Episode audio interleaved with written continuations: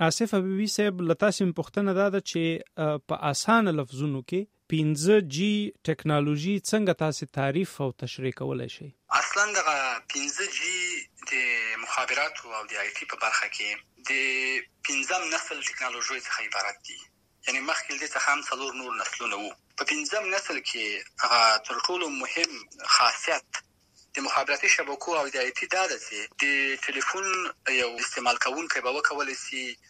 تر یو جی بي سپید پورې د شبکې سره وصل سي، انټرنېټ څخه کار واخلي یا په واتساپ او وایبر په نورو ټولنیزو شبکو نه ګټه پورته کړي. او بل مهم بدلون دا ده چې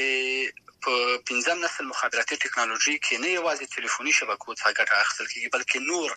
صنعتي سکتورونه لکه زراعت، لکه طب په برخه کې یا د ترانسپورټیشن په برخه کې په نورو برخو کې هم کولی شي مخابراتي شبکې هغوی سره وصل شي او د هغوی ټول سیستمونه ډیجیټلایز کړي. حبیبي صاحب موږ دا ویلو شو چې که په مثال ورکو نو 2 ساعتونو فلم سړی کولی شي چې په 2 یا 3 ثانیو کې ډاونلوډ کړي خپل موبایل ته، همدغسې ده دقیقا همداسې ده. دا البته هغه تیوریکي هغه دي چې د مخابراتو نړیوالې ټولنې ورته ویلي دي چې پنځم نسل باید داسې یو خاصیت ولري. اما دغه سپید یا دغه سرعت د انټرنېټ بیا فرق کوي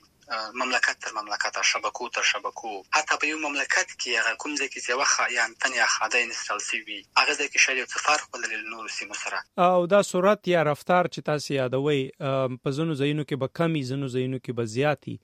د دې وجه څه شي؟ د شبکې ته نږدېوالی یا انتن ته انټینې ته نږدېوالی یا لرېوالی، دا که نور شیان هم پکې دا کوم تاسو یاد کړل دقیقاً دا هم دي، خو ځینې نور انجینرینګ پارامترونه هم لکه موږ کولی شو یادولي وکړو. د مثال په توګه کله چې موټر کې یو څوک ناست وي، رفتار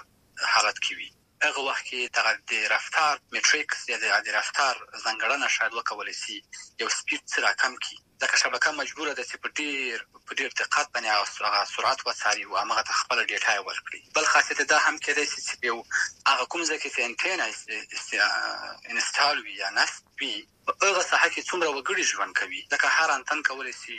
یو جی بي ډیټا شاید له 500 څخه تر 100 کسانو پورې ورکړل شي. دغه د انټینا دی هغه پورې تړاو لري که نه، هغه ظرفیت پورې. اما کله چې که د بېلګې مثال په توګه له 100 څخه کسان د ټلیفون استفاده کوونکي ډېر شي، نو دلته بیا انټینا نه شي کولی هغومره ډیټا چې مخکې ورکولی شي اوس یې ورکړی شي. حبیبي صاحب تاسو ویلي چې یو خو صورت دی او نور دا په نورو څانګو کې هم د 5G ټکنالوژۍ څخه موږ کار اخیستلی شو. ځینې بېلګې لرئ تاسې، لکه د کرنې ذکر تاسې وکړ یا د ډېرې زیاتې خصوصا په اروپایي اتحادیه کې چې موږ کار پرې کوو، ویلی سمه چې د 1000 بېلګو په شاوخوا کې همدا اوس لکه موږ ته په یو سند کې دي چې هلته لیکل شوي دي په تیوریکي لحاظ. خو یو خبر به زه یادوري وکړم چې دغه د 5G د شبکې ځانګړنه چې د موبایل نه پرته نورو څانګو ته هم انټرنېټ ورکړي یا دغه ډیټا ورکړي،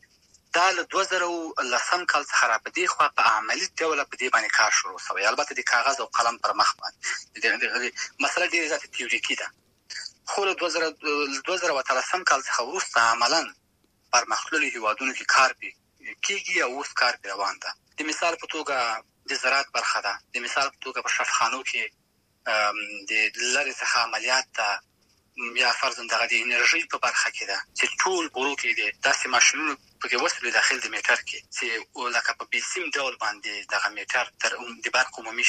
مرکز پورې د مصرف یا نور معلومات انتقال کوي او هلته هغوی بیا محاسبه وکړي. یعنې داسې کېدای شي چې په سان فرانسیسکو کې یو ډاکټر ناست او په پیښور یا په کابل کې د یو مریض جراحي وکړي د دغه ټکنالوژۍ په مرسته، او همداراز داسې هم کېدای شي چې د میټر لیدو لپاره د برښنا له ادارې څخه، د بجلی له ادارې څخه کس را نشي کور ته او مستقیما ورته معلومات وشي چې د خلکو په کورونو کې څومره بجلی استعماله شوې ده. دقیقا دا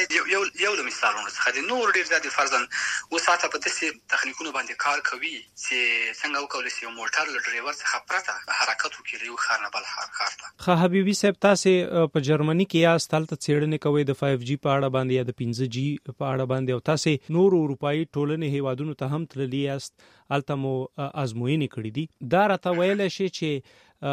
د دغه اروپایي هیوادونو کې چې تاسو د 15G ټکنالوژي ازموینې کولې، په دغه ازموینو کې یو یا دوه لوی ننګونې یا چیلنجونه څه شي وو؟ لومړنی چیلنج د انفراستراکچر ده، یا زیربناوي د اوسنۍ د څلورم نسل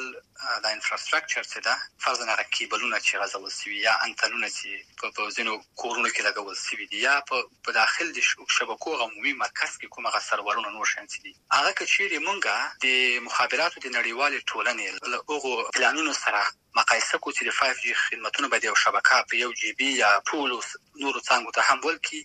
دغه ظرفیت نه لري. نو که چیرې یو مملکت یا یو شبکه غواړي چې 5G تطبیق کړي، هغه باید په انفراستراکچر یا په دې خپل د شبکې په ساختار کې ډېر زیات مصرف وکړي. بله ستونزه دا وه چې کله کله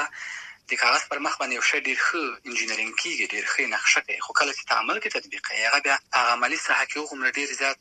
لکه ځینې وخت په انجینري په برخه کې خصوصاً زموږ په برخه کې ځینې ډېر هغه نتیجه نه لري. صحیح. اصف حبیبي صاحب، په افغانستان او پاکستان کې ستاسو په نظر څنګه وړاندوینه یا اټکل کولای شي چې څومره کلونو کې به 15G د پاره دا دواړه هیوادونه آماده په بشپړه توګه چې عملی کړای شي؟ زه فکر کوم اصلا حتی په پرمختللو هیوادونو کې تر اوسه لا د انفراستراکچر او د ټکنالوژي د پوهاوي نشتون حتی چیلنجونه دي. افغانستان او پاکستان کې خو بیخي ډېر زیات دي. د زما په د وړاندوینو پر بنسټ زه فکر کوم راتلونکي 15 څخه تر 10 کلو پورې به دغه ټکنالوژي وکولای شي په پاکستان او په افغانستان سیر هیوادونو کې تطبیق کړي شي.